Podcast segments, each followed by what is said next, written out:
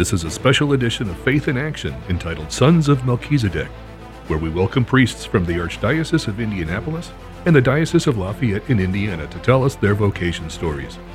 We are so grateful to and thankful for our priests as they serve us and bring us the sacraments daily. Before we introduce today's special guest priest, we'd like to pray for you, Father. In the name of the Father, and the Son, and the Holy Spirit.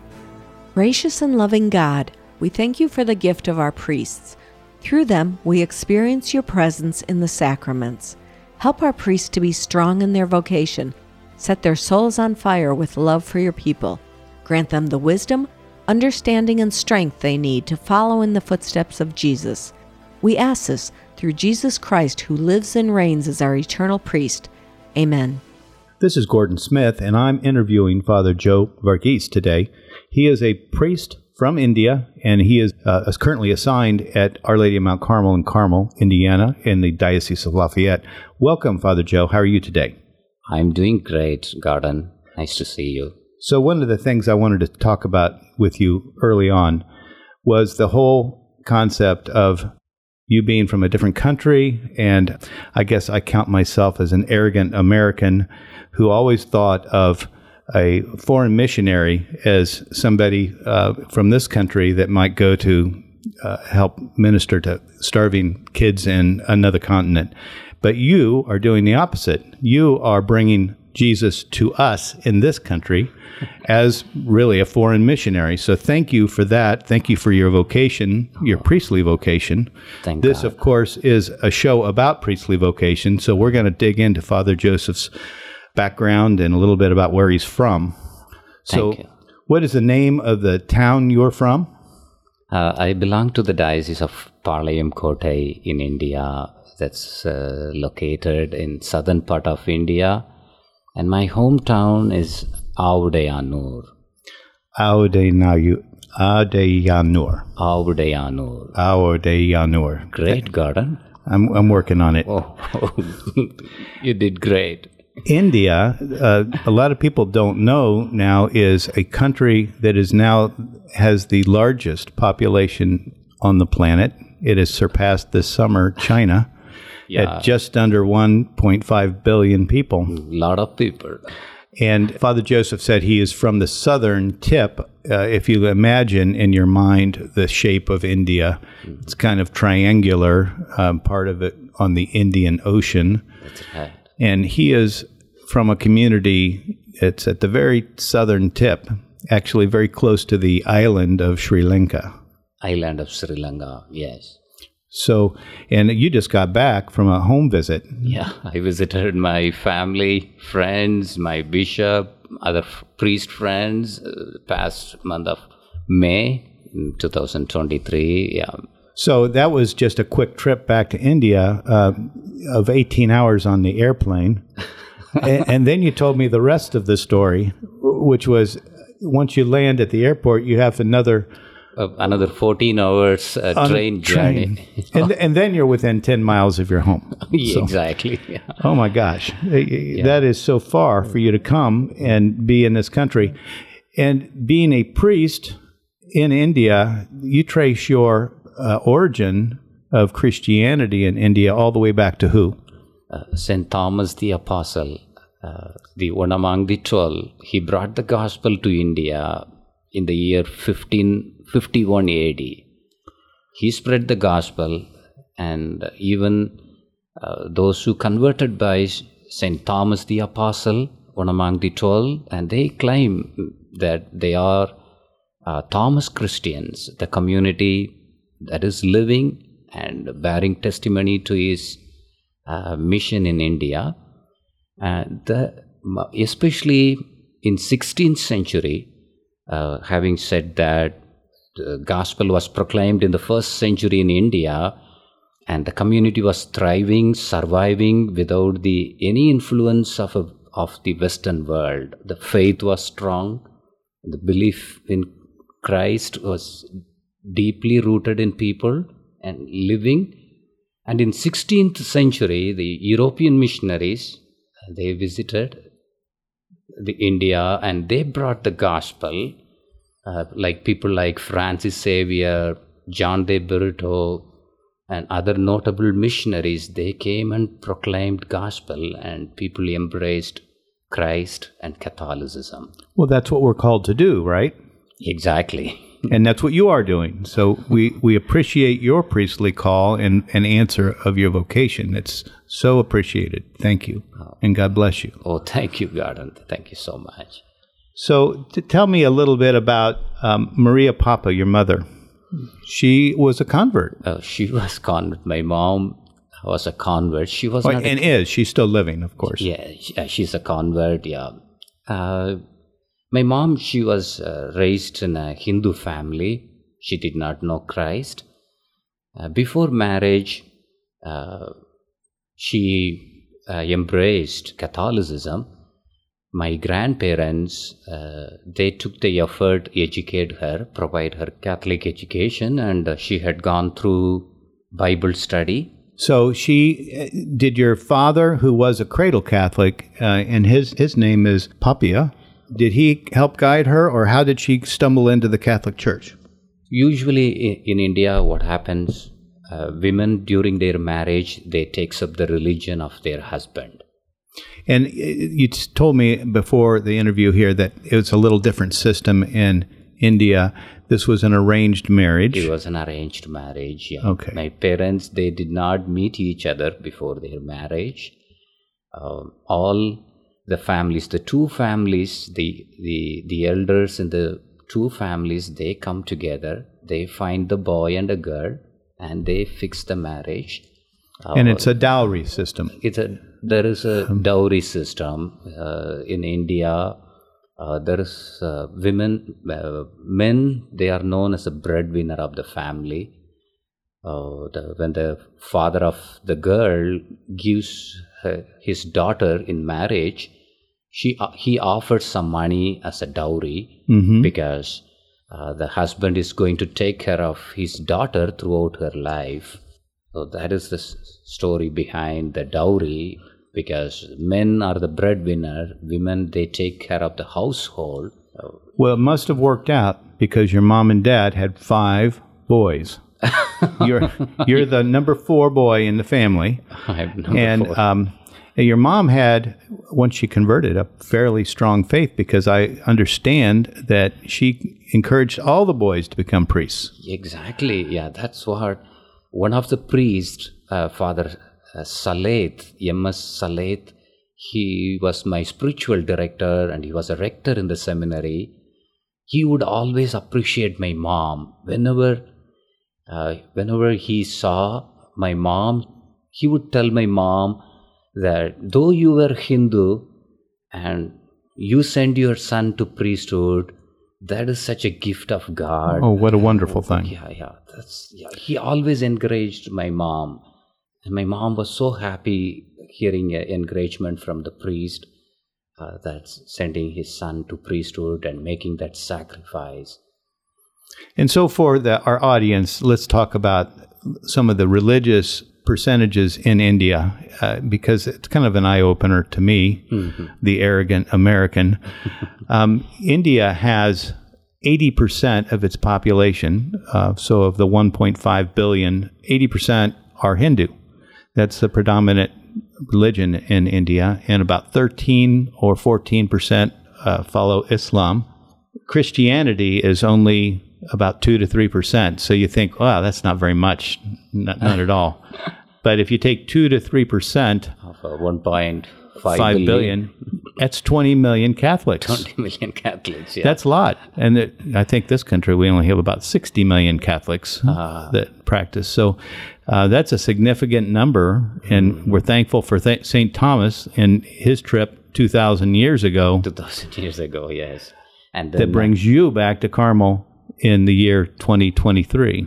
that's the work of God. It it's is the work- marvelous. It's marvelous. It is. And it's just, we're thankful for that uh, vocation. now, you have a favorite saint too, don't you? Uh, yes, Saint Maximilian Kolbe is my favorite saint. So St. Maximilian Kolbe from Poland uh, was a, a World War II prisoner that died at Auschwitz, I believe. Exactly. Yeah. During the Nazi concentration camp, he took the place of family man. yeah, he volunteered to die for someone, the Nazi prisoner who escaped from the prison and he saved other man's life and he died for him.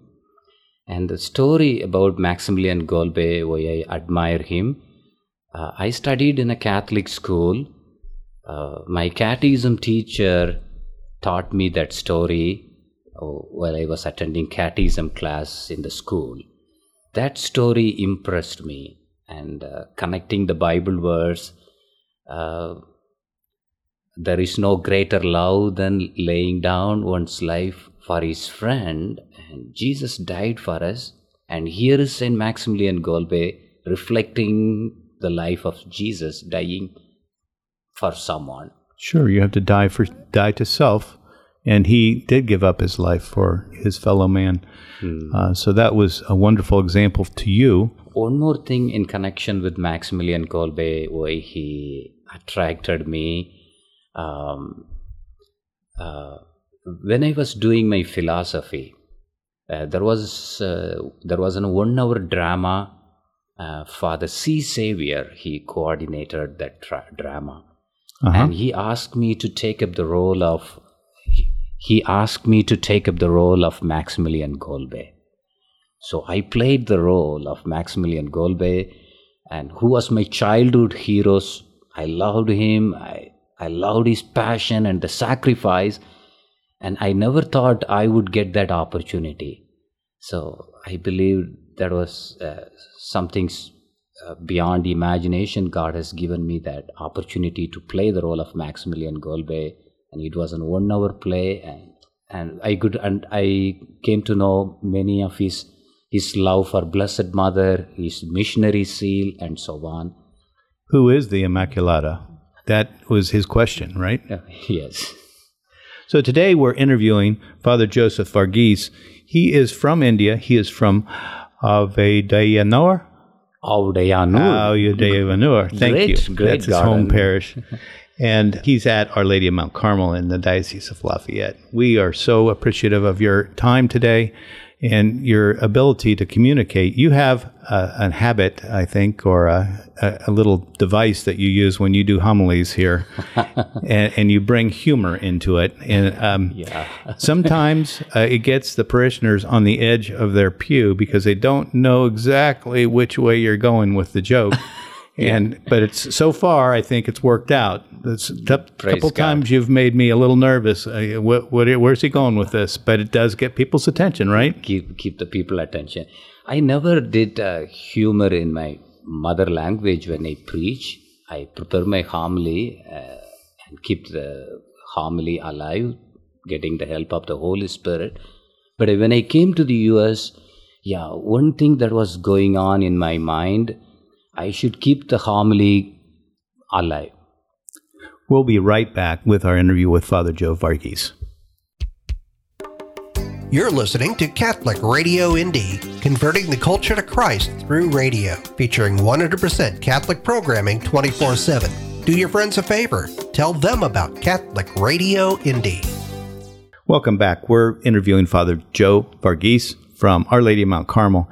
He was just telling us a little bit about some humor that he uses in his homilies when he relates to the parishioners at Our Lady of Mount Carmel. So continue, Father. Yeah. Yeah, even when I was preaching in my mother tongue, I was not using humor. I was trying to bring out the best homily with the help of the Holy Spirit. But when I got to the US, yeah, the one thought that was going on in my mind people should not turn away their attention when they listen to a foreign accent then one thing I came out with the idea introducing the humor. And I never thought I would carry on this long, past four, four and a half years. I, I have been using humor in my homily, introducing just right at the start of my homily. People have really encouraged me. They came and appreciated me. So that kept me going on. So they get the humor in connection with the homily always. I ensure that uh, not a random humor. So you were talking about your your mother language, the mother tongue, and there are several languages in India. I didn't address this earlier, but I think I have this correct, Dravidian, Indo-Iranian, It's a Tamil. Tamil is the language. but you're Tamil Nadu, Tam, Tamil Nadu. Yeah, which is also the name of the whole region that you're from on the south end of India. right. So we talked a little bit earlier about 20 million Catholics in India, and surely they all speak the same language, right? they are not. Yeah. How many languages of uh, are there spoken within the Catholic population in India? Um, I guess more than in India there are many languages spoken. More than twenty-two official languages Within the Catholic population, uh, within Catholic populations. Uh, we don't have the right number, but according to our country uh, govern, gov- according Government. to government, we have a 22 official languages, and uh, there are more than uh, 300 languages, and many dialects spoken in India. I guess uh, there are several languages uh, even among Christianity.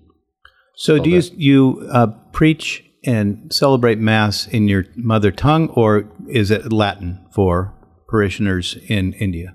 Do you speak Latin, or do you celebrate in Latin we, ever? we don't uh, there are communities they celebrate latin masses um, but mostly we speak we celebrate masses in our native language for example I, I studied my theology in the northern parts of india uh, that's called pune maharashtra people in maharashtra they speak marathi another language and did you have to speak that? uh, I, I was yeah the people liturgy was celebrated in marathi Oh, of on course. Marathi literature was celebrated in Hindi. People speak, uh, many languages are spoken, and people celebrated their liturgy in their native language. And here's something that you told me before the interview when we were just question and answer here. You didn't even learn to speak English until you went to minor seminary. Is that correct? Yes. That's amazing. At, and you did that at age 15. uh, I joined seminary 15 years old. Uh, we learn English as a second language in the school. But we really don't know, did not know how to speak English. Communication skills were not there. We study English just like in our country, children learn Spanish. So Sure. they don't uh, cul- they cultivate the ability to communicate in English. We don't communicate. But the seminary has given us two years of foundation uh, to communicate, to learn things in, in communicate things in English. Father Joseph, I'm going to take a little left turn here and talk about some of your hobbies. You like to read, Yeah. play tennis and pickleball. and have I seen you on the Monon? Or do you uh, ride a bike? Yeah, I ride bike in Monon. Mm, Yeah, last year, yeah, this year I did. Uh, yeah, I ride bike in Monon. Last year I did 600 miles of bike ride in three months. That's a lot. Was this a pedal bike or do you have electric bike? it's a pedal bike. Oh, that's a lot of that's a lot of miles. So you went into minor seminary at 15 years old. Um, your brothers, you have four brothers, five total of you. Did any of your brothers pick up a, a religious vocation, or uh, did they not follow you? Uh, my mom actually, she was encouraging everyone. We were five boys, and um she has a good connection with the nuns in the local convent. And through their influence, my mom would always encourage us to follow the foot to follow the footstep of Jesus and to serve Him. And my third brother, John Paul, uh, at one point, he wanted to become priest, um, but he has he had a thought that serving Christ is always a challenge. You will be tested like gold and silver in the fire. That was his thought pattern. And similarly, something was going on, and uh, he was a student. Uh, he was a brilliant student, and he could not pass his junior school. He had to repeat his junior education, and he thought following Christ is going to cost a lot to him. So he thought he would not become priest, and he he's now he's a professor. So So he had the, the smarts and the brains to do it, but the cost was too much, is what I'm hearing you say. But you did follow the call. Uh, you did yeah yeah um, yeah yeah pick yeah. up the. the same thing as my brother told you will be tested like a fire uh, tested in the fire like gold and silver I'm sure you're under attack all the time from the evil one. The So- same thing uh, when i was 15 years old doing doing my 10th year 10th standard i have a, i had to gone through many crises. It is some of them i made those problems uh, yeah.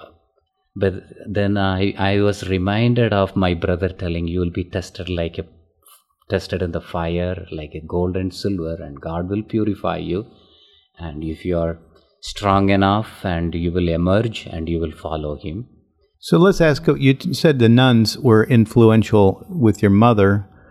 In this country, the, the nun that comes to mind most often is Mother Teresa. Was she in your area? she uh, her region she lived in west bengal west bengal called kolkata Which is upper uh, uh, east end of the east, country. east india yeah northeast it is located in northeast we hear about mother teresa in the newspapers in the t- on the tv we hear about mother teresa so much and she was a great icon for uh, christianity and catholicism especially uh, i did not get a chance to see her but I have I was a speaker in my school days. I participate in the eloquence competition. I had a chance to speak about her. I, I had a chance to read her stories So she had an influence in your life. very much, very much. And that influence caused you to follow your vocation, follow the vocation that you have now. And you are somewhat of an internet personality in India, aren't you? I'm looking at a, a plaque on your wall that says Father Joe. Say the word that comes after that. Uh, the YouTube channel name Punidargal Saints. Uh, the word Punidargal means it uh, refers to saints. And this plaque says that you have uh, passed 100,000 subscribers.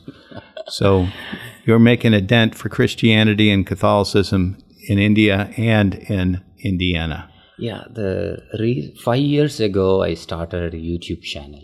I was ordained in 2012. Um, then I served as associate pastor for three years. Then my bishop asked me to take up some higher education. I prayed. I reflected. Uh, I thought there is a huge vacuum in the field of mass media ministry because I see the English world. They produce a lot of gospel content gospel messages. But for my native language speaking people, the speakers of Tamil language, I saw the digital contents were lacking in the social media platform It was while I was praying, yeah, it is where God was driving me to take up his mission, providing gospel content for the people who are speaking Tamil. And I Well, could you give us an example? Would you pray a Hail Mary for us in Tamil Nadu, please? sure. Yeah. அருள் நிறைந்த மரியே வாழ்க கர்த்தர் முடனே பெண்களுக்குள் பேறு பெற்றவள் நீரே உடைய திருவயிற்றின் கனியாகிய இயேசுவும் ஆசீர்வதிக்கப்பட்டவரே அஜிஷ்ட மரியாயே சர்வேசனுடைய மாதாவே பாவிகளாயிருக்கிற எங்களுக்காக இப்பொழுதும் எங்கள் மரண நேரத்திலும் வேண்டிக் கொள்ளும் ஆமேன் Amen. Amen. So it doesn't matter what language we're in, it's the same message. And Great. God bless you for that. Oh, thank you. Let's talk a little bit about Palayam Kataye. Palayam Kotai, the diocese uh, I belong to in India. How many Catholic churches in the diocese? A lot? Uh, Catholic churches, uh, yeah, our parishes operation little bit different. There is a parish, and then they every parish would have a substations. Uh, for example, I So not a priest at every parish? uh, Um, the substations would, ha- would have the pastor of the main parish. okay. Uh, yeah, so he would serve once in a week, or once in 15 days, or once in a month. He would celebrate Holy Mass, but whenever there is emergency, administering the sacrament of anointing of the sick, yeah, he would be available always. And also, there is a tradition bringing Holy Communion to the sick on every first Friday. So the priest celebrates morning Mass, and then he carries Holy Communion to the sick on first Friday of the month. So your father, Papia, uh, is a daily mass communicant. How did he encourage you in your vocation at age 15? Our, our dad, yeah, he's a very devout man. Uh, you can always see him either he's reading Bible or making prayers. He sings in the choir and he regularly participates in the church. Uh, he would encourage us. he would encourage my- you, um, we, but he, we have a beautiful thing going on in our house. Every day, our dad would have conduct a night prayer, and uh, on a Fridays we we pray. We have the devotion to Sacred Heart of Jesus, and um on uh, Saturdays we pray Holy Rosary. On during the Lenten days, uh, our dad would recite the penitential psalms and also the stations of the cross. Every day we have a night family prayer. And in the night prayer, our dad would pray for the gift of vocation from the family. He did. He never told me about. he didn't he didn't Yeah. force you, For, he did not. but he encouraged you. he prayed for the gift of vocation. We are five boys in the family. He prayed the gift of vocation from the family. And then that was really talking to me. Here is my dad. He was praying for the universal church, asking for the priesthood from the family. That prayer was talking to me. And that really motivated me to discern my vocation at some point that I should serve Christ. Because not only my father and also our parish every day it has got a prayer for the priest. I think there's a lot to be learned there, Father Joe, from for our fathers here in in this area, in our listening area, that they need to be the ones to lead the family and to bring them to Christ, and not to hit uh, their boys over the head with a baseball bat or a cricket bat, in your case, but to encourage them gently and kindly and lead the way. it's not a woman's job to, although your mother did a wonderful job with you, uh, your father really had a lot to do with your vocation. That's what I'm hearing. Yeah, exactly. Okay, we're, we've been interviewing Father Joe Varghese today from Our Lady of Mount Carmel Parish in Carmel, Indiana. His other uh, assignment in this country uh, when he first got here was uh, the other Carmel Parish, St. Elizabeth Ann Seton. And we thank you for your parish uh, time here in both parishes and your vocation, Father. You've been listening to a special edition of Faith in Action entitled Sons of Melchizedek. Join us again next time when we'll feature another priest from the area. If you are interested in having your priest appear on this show, please contact us at Catholic Radio Indy.